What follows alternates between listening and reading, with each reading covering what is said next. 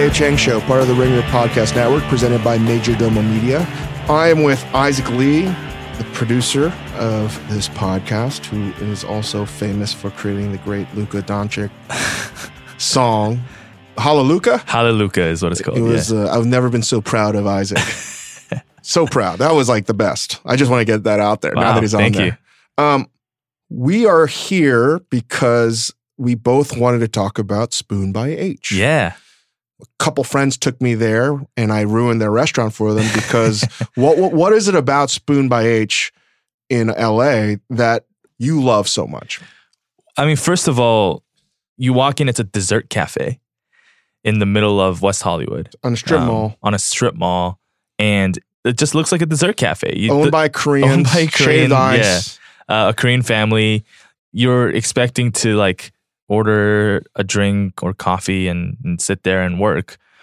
And then when you took me there, we were going there for a meal. All this Korean food starts coming out, and it was like, "What is going on? This is a dessert cafe. Why am I eating mandukuk right now?"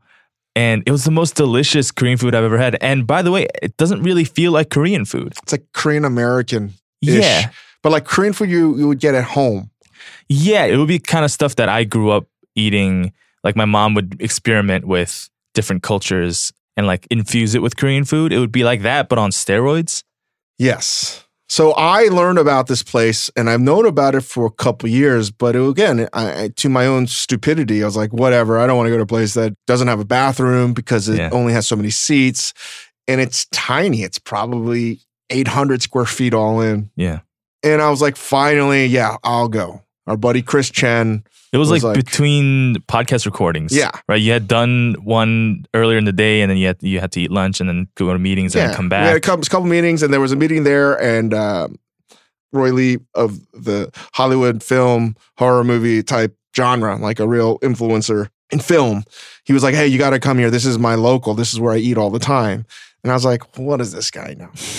and we sit down, and you walk into this room, and again, it looks like a Asian dessert shop that has some sweets and some shaved ice stuff. Yeah. menu and it's very like flowery and lovely and bright. There's like paintings on the wall. And photographs, you name it. And you sit down and there's probably what like eight tables in there. And next thing i know just food keeps on being dropped in front of me. And i was like where is this where where do i order this from? And it's like all these things that you don't see in korean restaurants Definitely not. Like for instance, they have dokgalbi, which is Yeah. like a minced kalbi that is like sometimes shaped back onto the bone or flattened out like a sausage patty. And I love dokgalbi, but it's something you don't get to eat that often because no one makes it because it's time consuming. Very. They make a fucking amazing one. And once Oh, I saw yeah. that they made the time to make dokgalbi, I was like, what? You don't see this in any restaurant in Koreatown Yeah. maybe someone's gonna be like, "Oh, I get it from here," but for the most part, you just don't see it, and you don't expect it at a place that serves exclusively desserts. Yeah. Then we had a mandukuk, Oh, and I think that has become like my favorite thing there because it was like a tonkotsu broth almost. Yeah. Well, it's the Uh, oxtail base of but it's broth. komtang, Yeah. You know, and they merge like three different kinds of cream soups into something that, and I was like, that's genius. Absolutely. And Chef Huang, the owner, and her, and her mom, they make all the food. They are self taught. Mhm. And I've seen more innovation there than I have in most of the two Michelin, three Michelin star dining rooms of the past couple of years Mhm. because there's strength and power in them not knowing what's right or wrong. They just want to do what's most delicious. Right. And there's innovation, like to have kumtang but made into mandoguk. I've never seen that before. Never. It's really Yeah. good. I'm I'm laughing just because of how astonishing that sentence is. Is like combining those two and putting tonkatsu on top of it and having the smoky aroma all around it with glass noodles inside of the mandukuk. It's just like you're combining a bunch of things of different cultures and like even within Korea, there's a diversity of it and just putting it all together. in a place that should you never think would serve savory food. Right, right. So there's this like pleasant dissonance of expectation and what you're tasting. And Of- all the dishes, like even the dish that I would never want to order, they do a seafood pasta that I'm just like, Oh, don't make any sense. Yeah. But it's fucking Oh, delicious. it's so good. So good. Oh my gosh. So I've been about eight times now, I think. Eight or nine It's times. become your one of your favorite spots, right? Yeah, absolutely. And I've brought so many people there. I brought my parents there when they were in town for the holidays. And they're Korean, raised in Korea. They only came to the States in their 30s. And they sat down. And when the mandgu came out, they were like, What is this? We're Koreans, we're Korean Americans. We've seen a bunch of fusion and Korean infused dishes. This is nothing like it. And all their dishes, their kimchi bokkeumbap Ah. is fucking so good. Yeah. The cold noodles dish, Mhm. like no shit, like everything that they make so good. And they may not be your traditional dishes if you're not Korean that you're even aware of. But there's a lot of love and care and beautiful technique that goes Yeah. into making something very original and it's not dumbed down. Yeah. Speaking of care, starting with the tea. Yeah. their fruit tea that So they good. dry themselves. They dry the fruit themselves and infuse it with the tea and they brew it. Like that's a lot of care that's put into just tea. It's something that you drink casually before the food comes out. The desserts are actually unbelievably Uh, good. oh my god. The waffles. I mean, again, Oof. I had something similar in northern Sweden at a great dairy farm, and I didn't anticipate to have a waffle that was as good. yeah. I think they put some rice powder in there or whatever, but it's so crispy. It's Something so makes it airy. Something makes it really airy. the waffle in and of itself is a place you would go if they didn't have delicious Korean food. Yeah. Honestly, everything that they make is fucking tremendous. Yeah. And that's why I love it. But I had some reservations because, oh, maybe people won't understand it's just a dessert shop. And also, the owners, and it's a whole family run operation, are the kindest, best people that you want to support them. Yeah. And it's not a charity or anything like that. It's just like, we need more restaurants like Spoon by H Yeah. that does their thing. They do it really well, and they're not going to be influenced by fads or what's cool, but they're doing something that is way more interesting and ultimately more delicious than a lot of restaurants in LA. And I was not being like jokey, jokey that it was my favorite restaurant in my restaurant of the year as like a Yeah. joke, but not a joke. I was like, seriously, guys, you should take this serious. This is an awesome restaurant. You should eat here now Yeah. because they need your patronage. Mhm.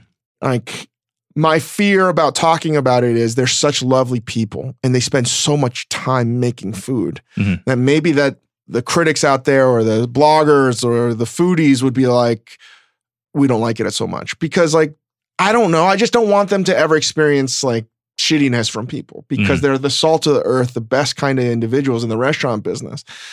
But like every time I would go there, it'd be like, man, like people are eating dessert, but people don't know about how they're delicious their fucking savory food is. Yeah. And I was like, fuck it. Like, we just got to start telling people about this. Yeah. They're just too good and good natured to let people know or to like self promote. Yeah. They're not gonna pump their chest out and be like, come eat our food. And I, when I talked to Chef Wong, I was like, you know, you don't have a bathroom. Would you like a bathroom? She's like, yeah, but when are we going to get that opportunity? Hmm. How do we know how to operate in a in a bigger space? Like, we've been here for six years.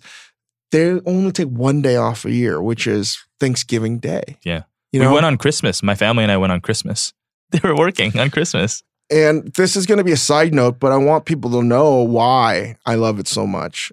I had a sort of a revelation when I was there, probably like the fourth time, and I'm looking around and all the suites. And I still haven't seen the kitchen because I don't think it's so small. It's really actually really small. And the fact that they're making that and everything out of basically like no room, it moved me. Because what I saw too upon closer inspection was they have a small sodier oven in the back left of the restaurant, and you can fit two half sheet trays of pastries. Hmm. So if you're making cookies, that's maybe four to six, six tops, but they make big cookies. I was like, oh shit. I think they can only bake four cookies off at a time, maybe six, depending, because they have some bigger and smaller cookies. And you can only fit two sheet trays in there. Hmm. And then I saw all the sheet trays they have like probably 10 half sheet trays on top of the sodier and i saw just how well used they were and if you look at the display case i was like wait i see i think like six or eight different kinds of cookies and there's like 40 of each of them i was like they must have got in at like four in the morning just to bake cookies. And Mm. that's amongst all the other beautiful desserts they're making. Yeah. And if you just look in there with the traditional viewpoint, oh, this is just a dessert shop run by immigrants, it'll be fine. It's good. And their desserts are fucking amazing. Oh yeah. But what I truly love about it is, is like it's literally like the American dream. Like we're gonna work our motherfucking asses off. And whether we get credit or not, we're still gonna just work and make the most delicious thing possible. Yeah. And I was reminded of a moment, and I might have told you about it, that fundamentally changed my life is I never know the name of it, but a few years back, visiting my dad, we would go to this restaurant that served jajangmyeon. That's the Korean Chinese food with dark soy based on hand pulled noodles, and it's delicious. It's one of my favorite things to eat, but there's a specific place my dad would want to eat it in Annandale, Virginia. And my dad, being in the restaurant business, is a real stickler about where to go. As to where to go about the operation, the cleanliness, very important things to him. For someone that cleaned a lot of toilets in his life, as someone that immigrated to this country working in restaurants, that his first entry level job is to clean toilets. Right. So his whole thing going to restaurants is to check out the toilets. We would sit down in restaurants that looked really nice, but about to order, and he would ask to say, Hey, we're leaving. Because he went to check out the toilet. It wasn't clean. Mm. We're going to go. Mm. It was very embarrassing. Yeah. I never understood why we would continue to go to a place at a strip mall run by a, husband and a wife team serving Chinese Korean food in a place that looks sort of dumpy. Mm. And it is formica tables, plastic, looks straight from like the early 70s and nothing's ever changed. And look, look really run down. Mhm. And the jajangmyeon's delicious, but like it just didn't look the part. You go to the bathroom and it looked like it was not clean Yeah. because it was all plastic and scraped up. And it almost looked like a punk rock bathroom because it'd been so scuffed up Uh-huh. and it just didn't look clean. And long story cut short, you know, having gone back and back and back, it finally realized when I went back with my dad why my dad loved it so much. The bathroom was dirty, looked quote unquote dirty because they had cleaned it so much. Oh wow. You know, like Yeah. they didn't have marble or stainless steel or whatever. They have literally cheap formica in the bathroom. And if you take green scrubbies and you clean it, it starts to look dull. Mm. And what looked dirty was actually fucking spotless, clean perfection. Wow. And it caused me to check my default setting as to cast judgment on things that I know nothing about. If they had the opportunity to have a lovely bathroom, they would have, but that doesn't mean that their value should be any less. Their standards should be any less than a three Michelin star restaurant. They were going to organize and keep it clean as best as humanly possible. And the only visual element is that it looked dirty because they cleaned it too much. That's a fucking crazy thing to think about. Absolutely. And that's why my dad loved it so much. And that restaurant, as small and mom and pop as it was, was more delicious and had more love and care than many of the restaurants that have millions of dollars of budget and build outs. And I swore to myself I was never going to judge anything by its cover ever again, as much as I Mhm. like have to check myself on. So when I came to Spoon by H for the very first time, and I was he- eating that meal with Roy, I was reminded of my own ignorance and stupidity again because I immediately cast judgment and I immediately assumed that this restaurant was going to be something that was self-explanatory, Right. one-dimensional. Right. And the more I went there and the more I spoke to Chef Huang, the more I realized this was everything that was right. And I mean that. It was purity and sincerity in the best form possible. Mhm. And the food is representative of that. Absolutely. And I was mad at myself because I was not more open. And I wanted people to know this as like, you need to support this restaurant. They could easily be busier because I want them to get to a point where they can have a bathroom to clean for the public. Yeah. Right now, they don't even have a fucking They have bathroom. a bathroom. I was shocked. I went last night. We're recording this on a Friday. I went last night. It wasn't packed. It was a Thursday night. And I was shocked because it's so good. I don't understand why people wouldn't just be lining up for it. And what you said, like their attention to detail and their commitment to excellence. Sincerely, that's really how they operate is they want to make the best food the most delicious food. They're still innovating. Like they had several new dishes the last time I went before last night. And like they had this stir fry dish with udon and chili paste. And I was like, what's in this? I couldn't figure it out. Is this just gochujang? Because it does not taste like gochujang. There's like some mustardy spice to it. And it was also sweet. And um, they had made their own homemade gochujang, the chili paste. That means they ground up chili, fresh chili, and they fermented their own chili paste. And then they put plum extract into that mix to make this sauce for the stir fry udon. And it's brilliant. They're still innovating, they're still inventing new dishes. And that signaled to me that this is a place that really cares. And uh, all of my friends are asking me, you know, can you take me? I'm like, just go yourselves. I don't know what the barrier to entry is. Like, I think people assume because it's Korean food, you got to go with a Korean person to order for them. Like, just ask what's good on the menu and they'll just take care of you. This is not a plea. It would pain me if they don't grow because people don't know Yeah. or they don't understand. And if I can be ignorant and stupid to the beauty of what they're doing, then like, man, like if it's if I'm thinking this way, I can't imagine what someone else might think yeah. that doesn't know that all this shit is there. And there's so very few things in life, really, where there's more than what meets the eye. Mhm.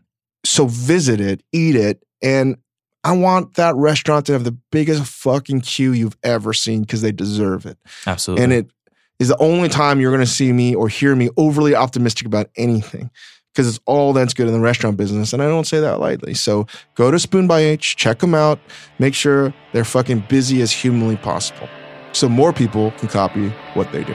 Yeah. Done. All right.